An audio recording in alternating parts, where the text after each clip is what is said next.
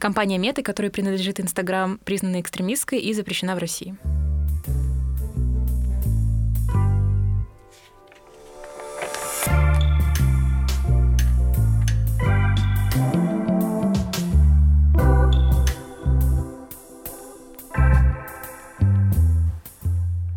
Всем привет! У микрофона Аня Уланская, и вы слушаете литературный подкаст «Вышки» по полкам. В нем мы с моими соведущими выбираем книги на определенную тему, обсуждаем, сравниваем их и в конце эпизода раскладываем книги по полкам. Этот выпуск вместе со мной проведут Маша Дученко и наша новая коллега Лада Молокова. Привет всем! В новом выпуске подкаста мы поговорим о притчах. Жанр описывается как короткий рассказ, заключающий в себе нравственное поучение, поэтому мы договорились найти небольшие произведения, в которых словим инсайты. Оставайтесь до конца, чтобы узнать узнать, удалось ли нам это сделать и какие мысли и выводы мы забрали из своих произведений. Мы выбрали для вас три книги, написанные разными авторами в разное время, в которых затрагиваются темы внутреннего познания, экзистенциальные вопросы и есть элементы нравоучения. В обсуждении мы попытаемся найти общее между этими книгами и, конечно, поделимся своими мыслями.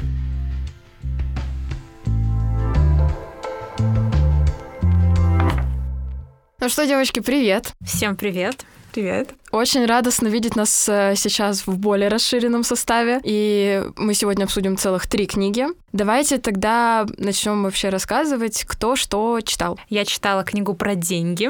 То есть у меня сегодня будет такая немножко тема все-таки не нравственности, хотя я тоже об этом поговорю, финансового обогащения. Просто эта книга написана в формате притч. А, очень, на самом деле, такой интересный жанр получился. Интересная книга в целом. Она написана Джорджем Клейсоном. Называется «Самый богатый человек в Вавилоне». Вавилоне. Написана она с таким уклоном в древность. Ну, понятное дело, потому что дело все происходит в древнем Вавилоне, и автор очень старается использовать английский язык, но типа древний, типа они там по-древнему, как древние люди говорят. Это прикольно. Книга вышла еще в 20 веке, а в 1926 году, но по ощущениям вообще не чувствуется. То есть, если бы я об этом не знала, то я бы подумала, что это вот современный автор что-то недавно написал, типа год назад. Я читала повесть Эндрю Кривака «Медведь». Она была написана в 2020 году, совсем новая. Мне кажется, это чувствуется в самой книжке сильно, что она свежая, что это современная литература.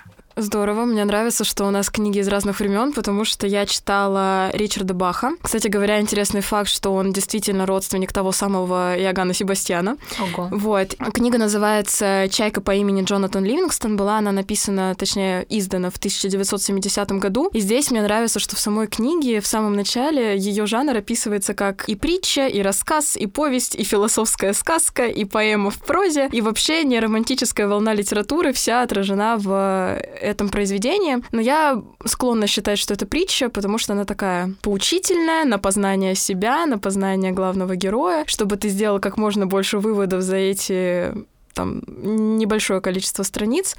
Вот. Ну что, давайте, наверное, начнем обсуждать. Я могу начать со своей книги. А, знаете, просто вот скажу такую вещь. Когда я только скачала ее на ноутбук и открыла, я увидела, что там 199 страниц. Я подумала, М, какая маленькая книга. Типа она вообще очень маленькая, офигеть. Начала ее читать, и в процессе чтения я подумала, боже, какая огромная книга, когда она уже закончится.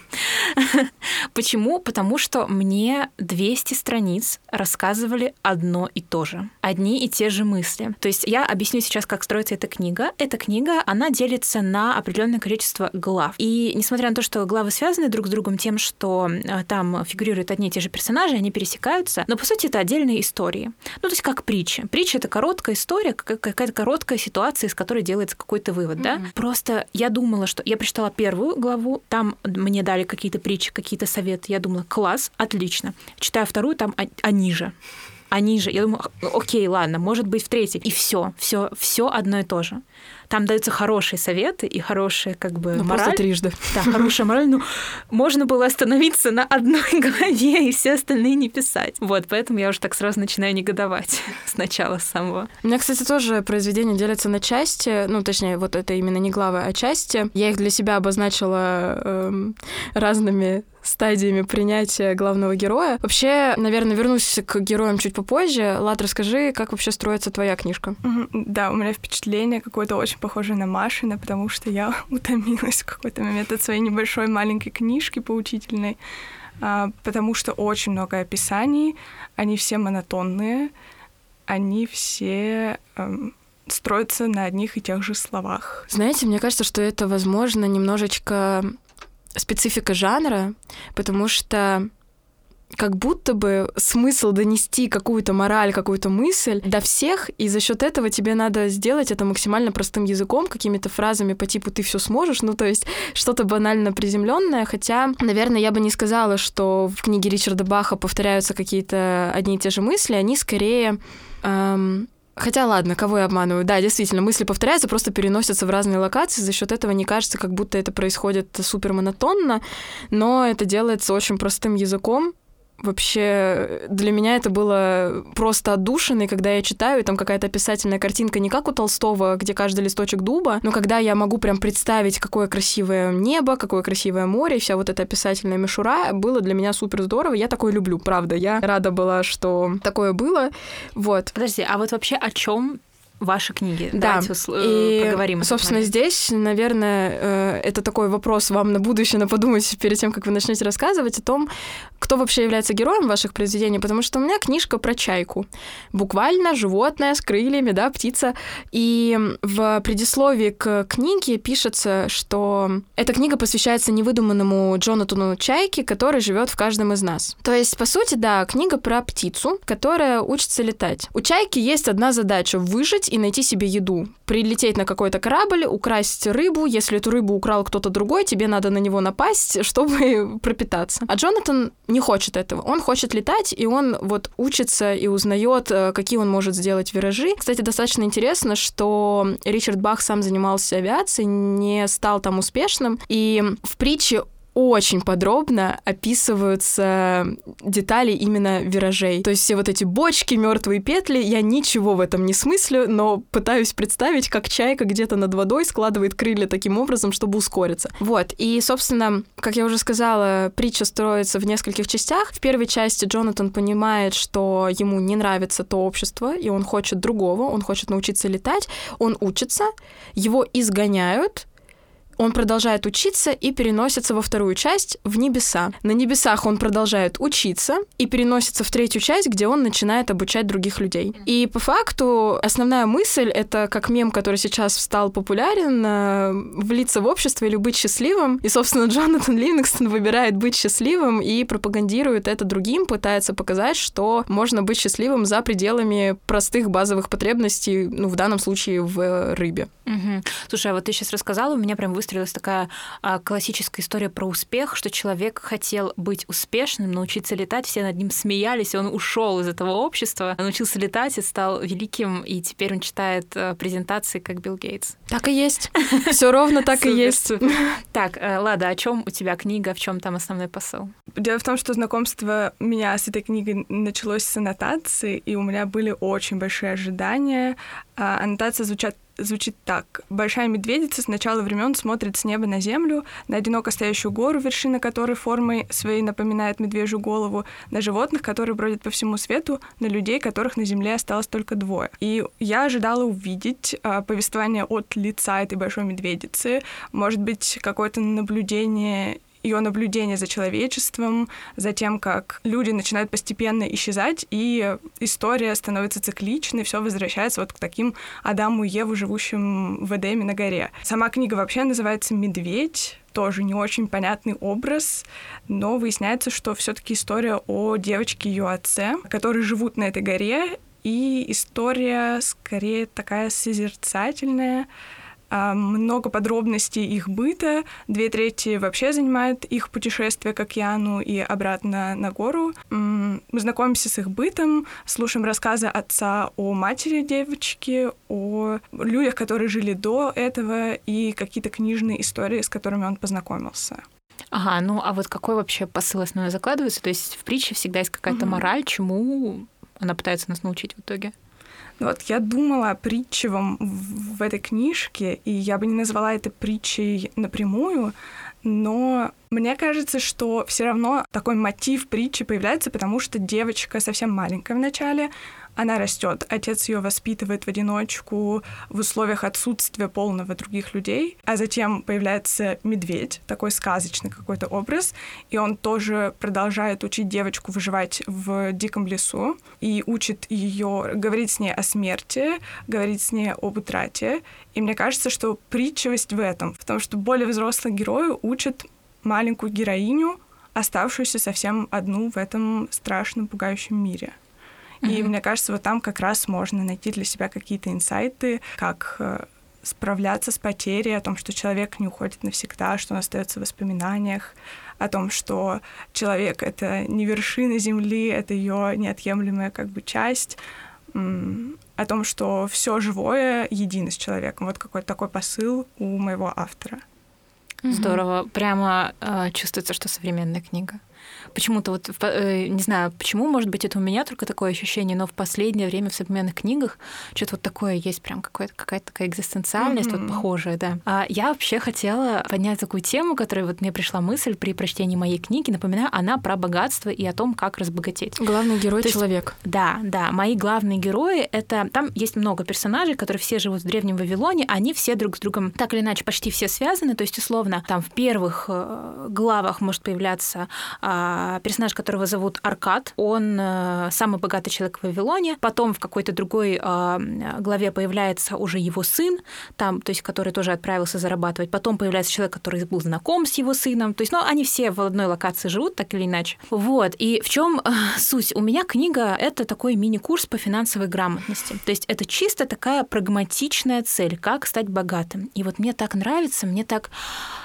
такой какой-то я инсайт словила, насколько же все-таки отличается а, западное мировоззрение, западное а, мышление от нашего. Потому что вы заметили, что в нашей классической литературе постоянно, если тема какая-то богатство, если какой-то купец, то это обязательно быдло. Mm-hmm. Это обязательно какой-то не очень положительный, не очень привлекательный а, герой, чтобы стремление к богатству порицается. Вот у нас есть, значит, ну, в классической литературе я имею в виду, там, дворяне, которые высокодуховные, копейку заработать не могут, а, а купец, который зарабатывает много денег, и он такой предприимчивый, тут обязательно какой-нибудь жилистый, жилистый штольц, знаете, вот он такой неприятный, вот всегда всегда. А тут, понимаете, тут в самое, даже с самого начала вот тема богатства и вот этот Аркад, он self-made, то есть он самый богатый человек в Вавилоне, он даже занимает деньги, э, значит, правителю, угу. но при этом он начинал с нуля, да, а, вот, и типа сделал себя сам, заработал свое состояние, и его тоже, ему помогал там тоже какой-то мудрец богатый, и там был такой момент, когда описывается, что этот Аркад, он работал, а, работал в одной лавке, вот, и туда однажды случайно зашел тоже богатый, успешный старик. И дал ему совет один, как разбогатеть. Потом через какое-то время зашел, спросил, как дела, получается, дал еще один совет. Потом еще третий раз зашел, четвертый, то есть он регулярно заходил и проверял, как там у Аркада дела, и смотрел, как постепенно этот человек себя сам там делает и зарабатывает свое состояние. И автор это описывает как Значит, этот э, богатый старик смотрел, как человек из тьмы стремится к свету. Mm-hmm. Понимаете, то есть вот это стремление к богатству преподносится как к свету, да. да, как действительно что-то достойное. Шторну это достойное дело, стремиться к богатству, стремиться к тому, чтобы трудиться, ну не там не украсть это богатство, да, а реально трудиться, что-то делать, чтобы этого достичь. Вот в нашей литературе ни разу, никогда это так не преподносилось. Ну, тоже э, вся русская литература, построенная на страдании и трагедии, куда там стремиться mm-hmm. к богатству. Mm-hmm. Но что забавно, пока ты говорила, я поймалась на мысли, что, в принципе, в притчах и авторы, которые писали такие поучительные вещи, очень склонны были к таким цитатам, которые сейчас признано считать условно пацанскими, потому что я себе выписывала просто все подряд. Это очень смешные цитаты. Но они правильные, они логичные, и они здоровские для жизни, но они звучат как что-то из пацанских пабликов. И вот ты говоришь про self-made главного героя, и у меня в голове просто все, с кем мы ползали, пристегнитесь, мы взлетаем. Вот эта история, потому что у меня тоже тоже, типа, герой. Ну, да, он чайка, но тем не менее он себя из общества, которое его изгнало и осуждало, вырос до человека, который проповедует свои ценности и вообще доносит какую-то свою мысль. Просто это из грязи в князи, только в животном мире. Да, есть такой небольшой отблеск пацанских пабликов. У меня, наверное, в меньшей степени, потому что у меня это все написано в стиле э, какого-то древнего языка, поэтому, наверное, это не чувствуется. Но я понимаю, о чем ты говоришь. Ну, у меня просто, ну, это, это изобилие. Я вам сейчас просто несколько, которые не особо относятся, возможно, к моему повествованию. Нам не дано постигнуть смысл жизни, ибо он непостижим. Нам известно только одно. Мы брошены в этот мир, чтобы есть и оставаться в живых до тех пор, пока у нас хватит сил. Дальше есть классные. На небесах не должно быть никаких пределов. Бесконечность не предел. Э, вот Бас Лайтер отсюда забрал. Uh, смысл жизни в том, чтобы достигнуть совершенства и рассказать об этом другим. Когда знаешь, что делаешь, всегда получается. Ну, короче, это вещи, которые статусы, статусы, я бы их, да, да, написала, распечатала, повесила к себе на стене, чтобы с утра вместо аффирмации читать и вот uh, пропитываться этой возвышенной духовной энергией. Ага. Ну да, определенный жанр, по сути. Лада, может, у тебя есть какие-то тоже цитатки, которые ну, понравились? Вот у меня все такое экзистенциальное, очень глубокое про чувства. И да, мне тоже показалось, как ты сказала, что эм, очень большой отпечаток современности на этом лежит, что отец воспитывает девочку, и это выглядит как ода современному отцу, э, вовлеченному в воспитание ребенка, э, проговаривающему чувства с ней, учащему, что они не одиноки, даже если они остались вдвоем, как последние люди на земле. Вот, например, девочка убила гуся, а, но важное отличие у гуся была семья, и это как-то очень затронуло ее, вызвало у нее переживания. А что она его убила, извини, пожалуйста? А, а, да. а просто. Давайте. Гусь. Я, видимо, да, не дала контекста. Ну, э, получается, что отец с девочкой последние люди на Земле, и они живут э, точно так же, как и первые люди на Земле. А. То есть занимаются охотой и собирательством, определяют время по Солнцу, и несмотря на то, что у них есть какие-то остатки цивилизации вроде книг, и девочка все еще умеет писать, зачем-то не знаю зачем, они живут таким очень приземленным образом жизни. Вот, да, и поэтому он ее учит, и ему важно как можно скорее научить ее быть самостоятельной, быть охотницей, э, чтобы она могла существовать и выживать mm-hmm. без него. Вот, да. И после того, как она убивает гуся, и этот гусь отличается от всех остальных животных тем, что он был со своей семьей, с гусыней и детьми, ее это очень э, взволновало, и отец наблюдает за этим, и начинается такой диалог. «Рассказывай», — произнес он. «Куча всяких вещей, и все как-то перемешались», — сказала она. «Как осенью, когда я убираю листья от дома, а ветер носит их кругами. И вот те листья, которые я убрала, и новые тоже кружатся в воздухе и снова опускаются на то место, которое я уже очистила. Ничего не разберешь. Мужчина кивнул. Знаю я, что бывает такая крутоверть. Что делать с листьями? Пытаться их отпихивать быстрее дальше, чтобы они улетели в лес, или подождать денек, когда ветер уляжется. «Я бы дождалась, когда ветер стихнет, и отнесла их в лес», — сказала девочка. «А кроме прочего, к тому времени с деревьев бы еще и новых нападало». «Верно», — сказал мужчина. «Может быть, пока рано еще убирать листья, раз они кружатся у тебя внутри». Прикольно. Я, кстати, э, как-то не, мы не спросили, их никак не зовут, да? Их никак не зовут, это вообще очень любопытно. У них нет имени, это их сильно как бы расчеловечивает. Их называют либо девочкой и отец, либо мужчина. Вообще ни одного имени не встречается ни у кого из появляющихся животных, людей, упоминаемых. И еще одна из занятная черта, что диалоги никак не выделены знаками препинания. То есть все повествование сливается. О, это современная литература, да. Да, да, это какой-то модерн. А, вот, да. И это очень любопытно. Я, кстати, ненавижу, когда в книгах или где-то называют э, мужчиной. Типа mm. сказал мужчина. Да. Пош пошлятина какая-то, по-моему, нет, вам не кажется? Забавно, что у меня наоборот э, абсолютно все очеловеченное. То есть у каждой чайки есть свое имя.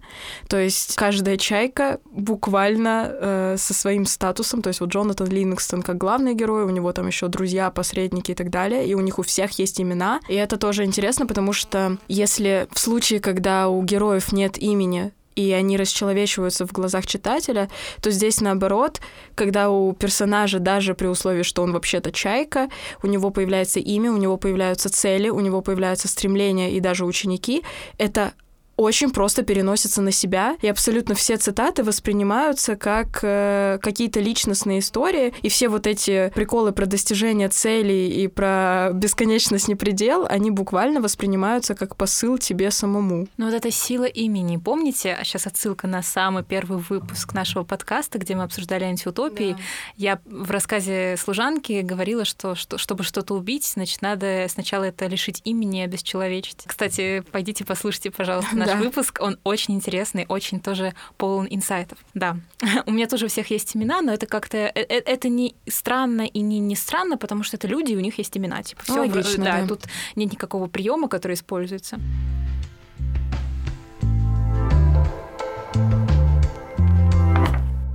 Я вообще э, хотела еще немножко э, сказать про то, насколько более интересной можно было сделать эту книгу. Потому что, ну, во-первых, как она называется, да, самый богатый человек в Вавилоне. Вообще звучит многообещающе, да. монументально, да. И я тоже ожидала, что сейчас у меня будет классный курс по финансовой грамотности. Ну, как минимум, да. А вышло, вот вы видели, боже, вы видели недавно этот ТикТок, типа, там какая-то эта блогерша или кто-то сидит и говорит, мне мой эксперт сказал такой инсайт, чтобы накопить 12 15 миллионов, надо каждый месяц откладывать по миллиону.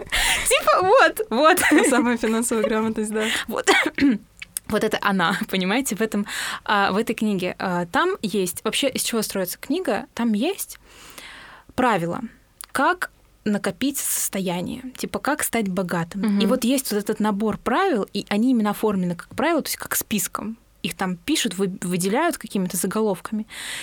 И в каждой главе повторяется плюс-минус один и тот же список. Как новый. Понимаешь, как новый, но он один и тот же. Я вам сейчас буквально, ну, да, скажу... какие там правила вообще? Ну, вдруг... Типа, да, зачитаю правила. Дорогие друзья, внимание, э, пожалуйста, сюда, потому что сейчас я вас научу, как быть богатыми. Первое. Откладывать с каждого вашего дохода и заработка 10%. Потому что, э, замечательная цитата из книги, а, часть того, что ты зарабатываешь, твое только часть? Нет, потому что ты платишь людям. Типа, ты платишь за еду, а, ты платишь за квартиру. Ну, хорошо, ты да. всем платишь вокруг себя, но часть того, что ты зарабатываешь, только твоя. Ну, допустим. Хорошая мысль, Хорошая, да? да? Хорошо, да. В принципе, хороший совет. В целом полезно, правда. Да, если э, вам 10%, э, ну, вы не можете откладывать, как вам кажется, потому что вам кажется, что, в принципе, вам впритык хватает, и все деньги, которые вы зарабатываете, они вам все нужны э, на заработок, то вы не правы, потому что это все иллюзия. Потому что на самом деле наш круг потребностей и расширяется пропорционально нашему доходу. И сколько бы вы ни зарабатывали, всегда будет всегда, мало. Да, всегда будет мало, потому что наши желания это простейший закон, да, все масло проходили на общество знаний угу. в школе, что а, человек, его желания, они бесконечны. И сколько бы ты ни зарабатывал, у тебя будут бесконечные желания, и надо уметь отличать желания и прихоти от реальной необходимости. И на самом деле вы можете откладывать эти 10%, сколько бы вы ни зарабатывали. Блин, знаешь, очень забавно. Я, я примерно то же самое говорю своим подружкам, когда я такая, типа, девочки, вы не понимаете, надо тратить так, как будто у тебя есть деньги. Правда, вот чем больше ты тратишь, тем больше как будто бы возвращается. Кстати, и вот... нет. Но я просто, мы очень смеемся всегда с того, что на первых э, там курсах университета у нас ни у кого не было особо лишних средств, стипендия вышки была крошечная, но 300 рублей на пиво в баре было всегда. У тебя может быть 8 рублей на карте, но 300 на пиво найдется. И вот это, вот где-то на этом же уровне такая финансовая грамотность. Ну это как, знаете, курильщик. Курильщик всегда найдет, как купить себе сигареты, вообще даже если он бомж. Идем дальше. Кстати, вот про твое правило, значит, не надо. А, э, живи посредством. Живи посредством правила, что если ты не богат объективно, то не надо покупать какой-то люкс себе, не надо покупать какие-то люксовые ну, вещи. iPhone в кредит? Нет, ну я согласна, согласна, что есть определенные... Ну, типа, если ты будешь, если ты будешь ходить в Dior, э, при этом будешь, ну, типа, извините меня, а, тебе не, не будет чем заплатить за квартиру, то, наверное, ты что-то не так делаешь. Типа, живи посредством. Это еще один совет. Значит, следующий совет. Э, Твое богатство заключается не в количестве монет, которые у тебя лежат в кошельке, ну, или в нашем случае не в количестве денег, которые у тебя лежат на карточке, Твое богатство на самом деле заключается в потоке денег, которые постоянно идут к тебе в кошелек. Сейчас я не Блиновскую вам да, зачитываю, обратите да, внимание. Я, я так и подумала, так вот откуда Блиновская взяла все свои эти потоки. Понимаете, понимаете, как я А человек, читала. между прочим, сколько, сколько денег она не заплатила, вы прикиньте. Вот, значит, в потоке. Что подразумевается? Потому что надо выстраивать такую систему в своей жизни, надо так организовывать свою жизнь, чтобы у тебя всегда было. Значит, там квартирку сдаешь, тут у тебя там что-то какие-то акции, дивиденды, оттуда, оттуда, оттуда. И даже если ты сидишь, отдыхаешь или путешествуешь, тебе все равно идут... Ну, в книге это интерпретация, что тебе надо рабов купить, чтобы они еще нарожали детей новых рабов тебе, чтобы они работали на галерах, пока ты отдыхаешь. А в нашем случае, да, это дивиденды, квартирку и так далее. Ну, да, да, то есть вот это реальное богатство. Когда ты можешь не работать, а у тебя все равно денежки идут. Значит, что еще дальше? Ну, защищать свое богатство, понятное дело, то, что уже накоплено, надо защищать, и надо с умом распоряжаться, слушать советы только компетентных людей, потому что советы раздаются легко, советы бесплатные. Но а, там был такой пример, но все-таки притчи, они же не обходятся без образов. Там, конечно же, это все в образах. Там был пример, что наш герой доверил купить а, у финикийцев а, дорогие древние украшения, доверил этому человеку, который делает кирпичи. Угу. Отливает кир- кирпичи, не знаю, как называется, производит кирпичи. Его надули, продали ему стекло. То есть на дело по кирпичам доверяет человеку, который делает кирпичи. Дело по украшениям доверяет человеку, который делает украшения и так далее. То есть слушай компетентных людей. Вот. Имей свой дом, а не снимай жилье. Это вообще просто, ну, типа, про современность реально не чувствуется, что это давно написано сто лет назад, потому что как про Москву современную, понимаешь, не снимай квартиру, имей свое жилье. А если ты хочешь быть богатым... Ну, а... опять эти мемы про бумеров, мне кажется, когда бумеры купили за 3 рубля себе дом, и сейчас спрашивают, почему мы не можем себе Да, да, да, да, да. Потом дальше заранее позаботься о старости, на что ты будешь жить, когда ты будешь стар, а, и вкладывай в свое образование, вкладывай в себя. Блин. Курс ну, Блиновской пройден, поздравляем. Реально, это супер базовые вещи, которые все всегда всем говорят. Ну, понятное дело, что они работают, они имеют под собой нормальную обосновательную базу, почему это хорошо. Ань, но не 10 глав подряд. Вероятно. Я с первого раза поняла. Мне не надо было это повторять. Понимаете? Блин, но это на самом деле забавно, зато посмотреть на то, как вот у тебя такие абсолютно прикладные вещи. Да, допустим, они повторились 10 раз, но это прикладные, реально базовые работающие штуки. Ну, объективно, пока ты сидишь на диване, если тебе приходит копеечка с дивидендов, здорово, классно. Просто у меня это все настолько абстрактное, метафоричное и в переносном смысле. Ну, правда, это клевые цитаты, мне они нравятся. Вот, например, э, чем выше летает чайка, тем дальше она видит. Класс! А, уф, вот это реально уф. Здорово. Вот то, что ты раньше читала, это было норм, Такое, а вот это прям пацанское. Ну, то есть, ну, это правда, ну, оно же действительно так работает. Ну, если ты не раскрываешь свой кругозор и не пытаешься его как-то расширить, то ты видишь только перед своим носом, ничего не можешь с этим поделать. Здорово, чем выше летает чайка, тем дальше она видит. Это шикарно. Вот, ну, просто это же настолько абстрактно, настолько метафорично. Ты можешь это переложить спокойно на себя, вообще на любую свою деятельность, но это не какой-то совет. Это скорее просто мысль, которую в тебя так пульнули, и ты такой, да. Еще интересно, что э, я не спорю, что мысли, но они правильные. Угу. Ну, правильные, правильные. Просто они настолько базовые, и настолько, ну, ты реально не узнаешь ничего нового. Потому что то, что надо откладывать деньги, я знала. То, что хорошо бы иметь свою квартиру, а не снимать, ну, я тоже знала. Вот. Были, да, отдельные части, которые мне действительно понравились, но не было инсайтов абсолютно. То есть mm. просто то, с чем ты соглашаешься, но ты до этого это знал. Ну, то есть, например, была притча про человека, э, который внезапно заработал огромную сумму денег для него, огромную, и ему там сеструха говорит, а давай-ка ты нам эти деньги отдашь, потому что мой муж хочет стать э, бизнесменом. Mm-hmm. Вот. И, значит, там э, приводилась притча про быка и осла. Значит, бык, э, они были друзьями, и бык жаловался ослу на то, что ему тяжело плуг таскать каждый mm-hmm. день. И осел дал ему совет: отдохни один день, типа, устрой себе отдых. И в итоге все закончилось тем, что осел сам этот плуг за быком таскал. И мораль такая, что помогать своим э, друзьям э, и близким людям, конечно, хорошо, но э, осторожно, потому что в итоге ты рискуешь сам просто за них все делать, всю работу.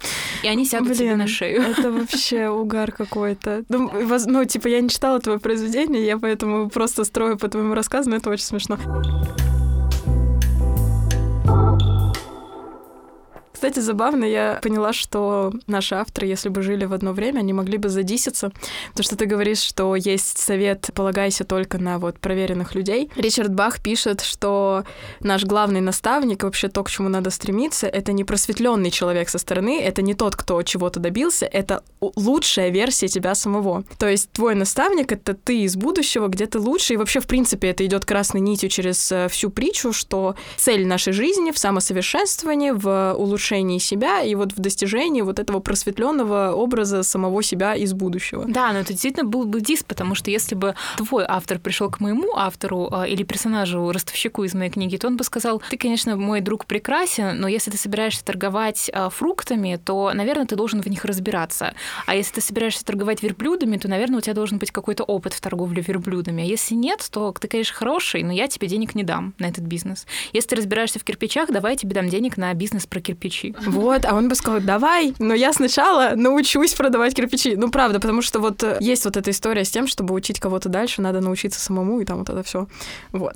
Блин, такой момент с притчами и книгами, сборниками притч, что особо даже обсудить как-то э, нечего, потому что ты такой, ну да, да, это простейшие да, да, да. мысли, и ты такой, ну да, и что дальше? Единственное, что вот, э, наверное, хотелось бы послушать, что у тебя происходит, Лад, потому что у нас, да, справедливости ради, книги написаны давно, и даже 1970 год уже далековато. 26 26 У тебя, ну, у меня 70 а, у тебя 26 я к тому, что даже у меня книжка уже далековато, и это какие-то такие штуки, которые просто из поколения в поколение передаются, а когда книжка совсем э, новенькая, которой там пару лет, интересно, какие туда закладываются мысли, если там что-то подобное с вот этими нашими цитатами или базовыми принципами. Да, мне кажется, мой автор тем временем, пока ваша дисица, э, лежит на лужайке и говорит, как хиппи, и говорит, что мы все едины, эм, животные, растения, камни, мы все можем говорить, мы все сохраняем память друг о друге. Знаешь, легко быть едиными, когда у вас два человека, типа, на Земле. Это правда, да. Мне кажется, что знания действительно как-то, они слишком быстро развиваются, поэтому ваши темы, они супер прикладные, вот финансовая какая-то тема саморазвития, и поэтому они действительно в нашем мире, где все много времени посвящают самоанализу, самообучению, они становятся уже менее актуальными. А моя книжка как будто бы в этой перспективе более универсальная, но опять же, а, кто не поднимал эту тему, кто не поднимал тему смерти, тему тоски по ушедшим, и поэтому не уверена, что Эндрю Кривак сказал что-то новое в этой теме. Но эта книжка, она не утешающая, но она смиряющая со смертью. Какое-то такое у меня было впечатление от нее. Угу. Ну, я тоже считаю, что мой автор ничего нового не сказал в теме э, финансовой грамотности. Вот, потому что мы уже все прошли марафоны в Инстаграм. Вообще, мне кажется, что ну, во-первых, да, у Ричарда Баха тоже нет такого, что ты открываешь для себя какие-то невероятные инсайты, и до этого как будто бы ты не знал, что надо стремиться к лучшей версии себя. Ну, или, по крайней мере, не откатываться назад. Вот. Но мне кажется, что, возможно, это некая специфика, что какие-то базовые принципы, какие-то базовые идеи стоит облачить в слова. Не скажи им, потому что вот я, знаешь, чего не, не люблю? Когда а, берут плохое произведение и говорят, ну, это особенность жанра. Ну, Кто... я просто мне мне понравилось. Вот, а. то есть я не могу сказать, что это плохое произведение, потому что в нем действительно много многое можно подцепить. Я себе выделила много цитат, базовые, не базовые. Но я люблю, когда мне кто-то другими словами, другим человеком описывает то, что во мне роилось, но я не могла это оформить в текст. Здесь я это получила, и, во-первых, ну, для меня просто это стало произведением, которое очень отпустило мозг после каких-то других тяжелых вещей. И ты такой, блин, да здорово. Но я просто читаю про чайку, которая учится летать, потом учит других, и вообще все у нее прекрасно по жизни, как бы тяжело ни было. Это действительно приятное ощущение, я согласна, а, но все-таки я считаю, что просто притчи писать очень трудно. Потому что трудно все-таки, ну, это же, понимаешь, это же то, чем философы профессионально занимаются mm-hmm. всю свою жизнь, и дай бог, если хоть одну идею, не кардинально новую, создадут и упакуют в притчу или во что-либо еще какое-то свое произведение. Ну, условно говоря, а, Библию читали а, там или какие-то религиозные тексты, ну, там фундаментальные, мировые, мировых религий.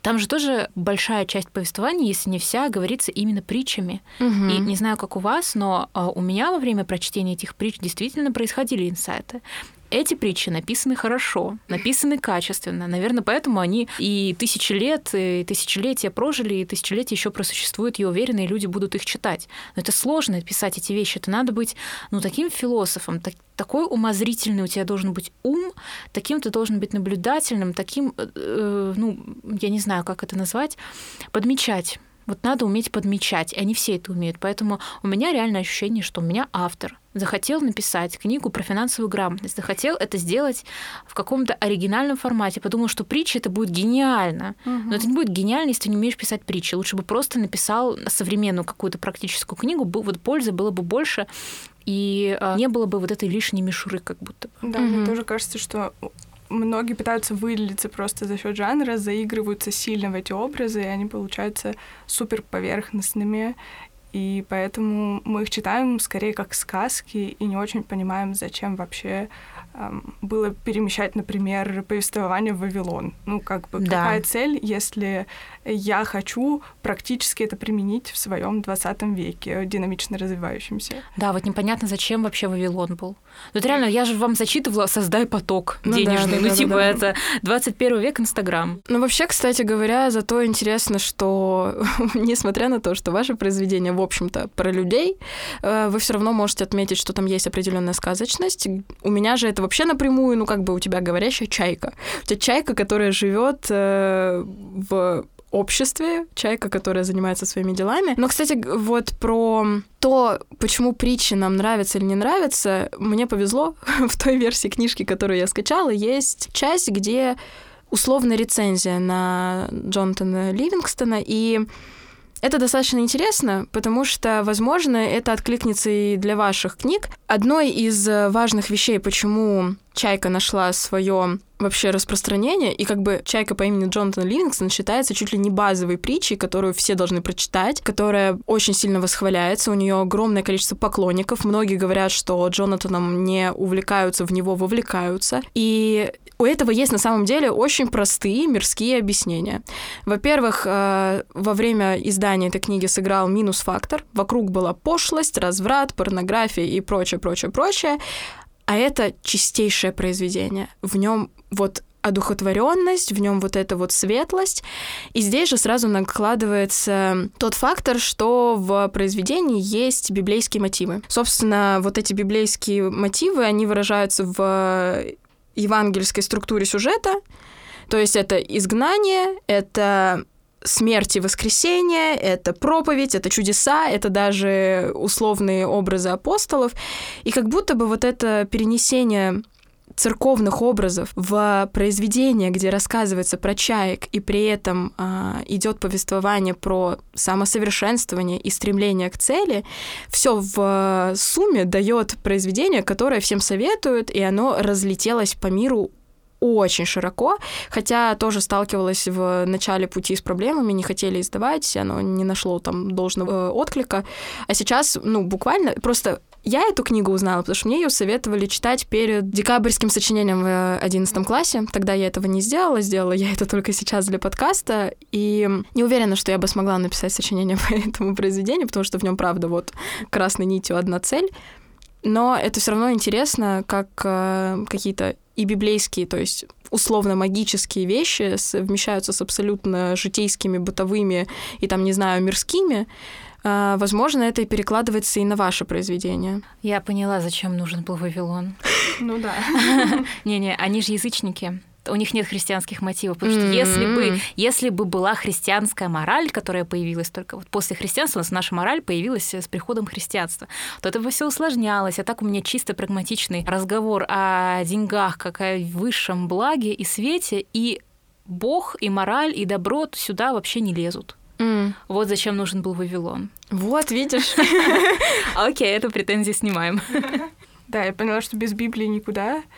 У меня очень интересное, очень любопытное построение сюжета на Библии. А, автор решает, что мир умирает так же, как он зарождался. В общем-то, не, не самое примитивное представление, потому что кажется, что мир должен умереть от э, разрыва, не знаю, взаимоотношений между Богом и людьми, очередным проклятием, очередным потопом э, мир бы очистился. А здесь он решает, что он умирает так же, как он э, должен был зарождаться.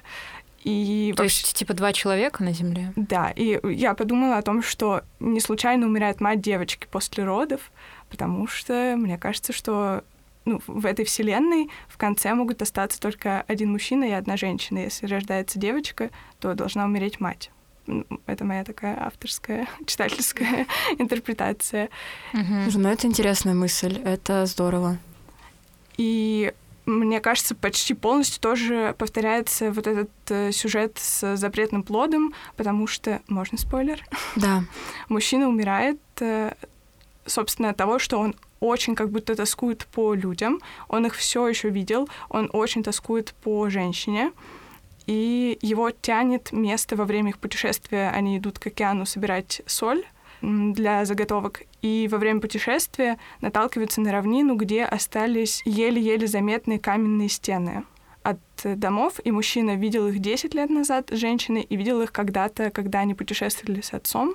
И его прямо не отпускает это место, она его очень сильно притягивает. И здесь тоже опять какой-то перевертыш, что как бы грех совершает мужчина, потому что он слишком любопытен оказывается, он э, решает опуститься в провал одного из домов под фундамент, и там его кто-то неопознанный кусает, и он от этого умирает. У него воспаляется рука, и он покидает девочку посреди вот этого чужого мира, вдали от их дома, где они жили. И да, мне кажется, это такая тоже библейская, библейский mm-hmm. мотив очень сильный. Но при этом его так мало, потому что автору нравится описывать пейзаж.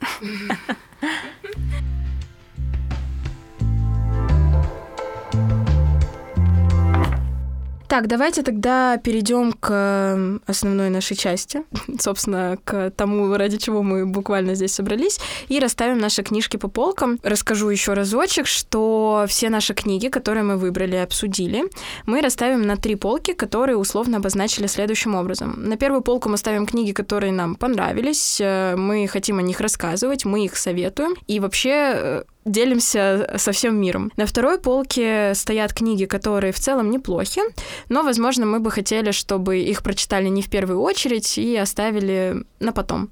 На третьей же полке стоят книги, которые мы бы не советовали к чтению, а, и вообще, возможно, даже не то чтобы сами рады, что мы потратили на них время, но здесь важно сказать, что разделение по полкам сугубо субъективное, и мы опираемся исключительно на наши эмоции от прочитанных произведений и сформированное во время обсуждения наше мнение. Давайте я тогда начну, потому что у меня объективно более положительный образ э, книги, который сформировался после прочтения. И, наверное, я бы сказала, что я бы расположила Джонатана Ливингстона на первой полке по той простой причине, что это маленькое произведение, оно простое, оно написано простым языком, оно очень легко перекладывается на твой собственный образ. И, как я уже говорила, иногда здорово получить чужими словами мысль, которая в тебе роилась. И напоследочек я хочу сказать, что вот то, что я выписала основными мыслями после прочтения этой притчи, это важно не только стать лучше, сколько стать самим собой, Нужно освободиться от представления о себе, чтобы стать свободным, и поражение — это часть борьбы.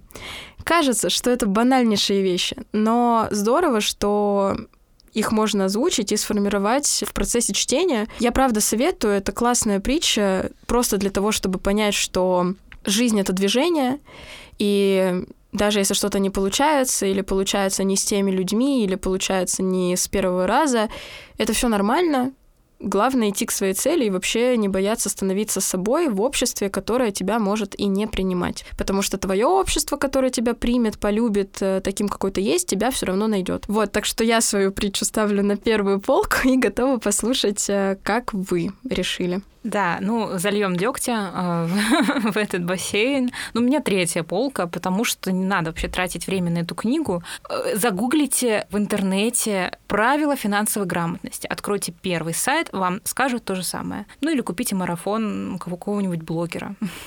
Или пройдите его бесплатно, не знаю. Но совершенно не обязательно читать эту книгу. Можете просто подкаст мой послушать и все.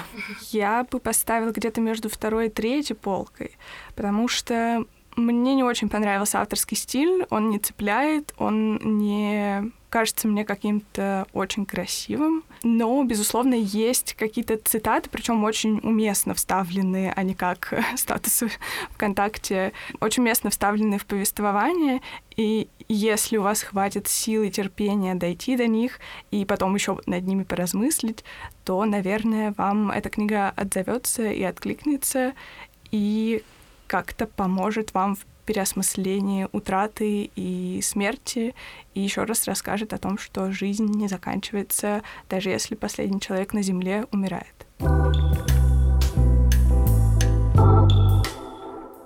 Ну что ж, а на этой плюс-минус позитивной ноте мы завершаем сегодняшний выпуск. Обязательно слушайте наши предыдущие выпуски, чтобы узнать, какие книги уже стоят на наших полках. А мы сегодня обсудили трех авторов, их произведения. А, было интересно, на самом деле, поговорить, сравнить э, притчи, вообще немножко разобрать особенности этого жанра. Ну и спасибо вам большое, девочки, за обсуждение. Девчонки, спасибо. Оказалось, что я фанатка пацанских цитат из паблика ВКонтакте, но мне не стыдно.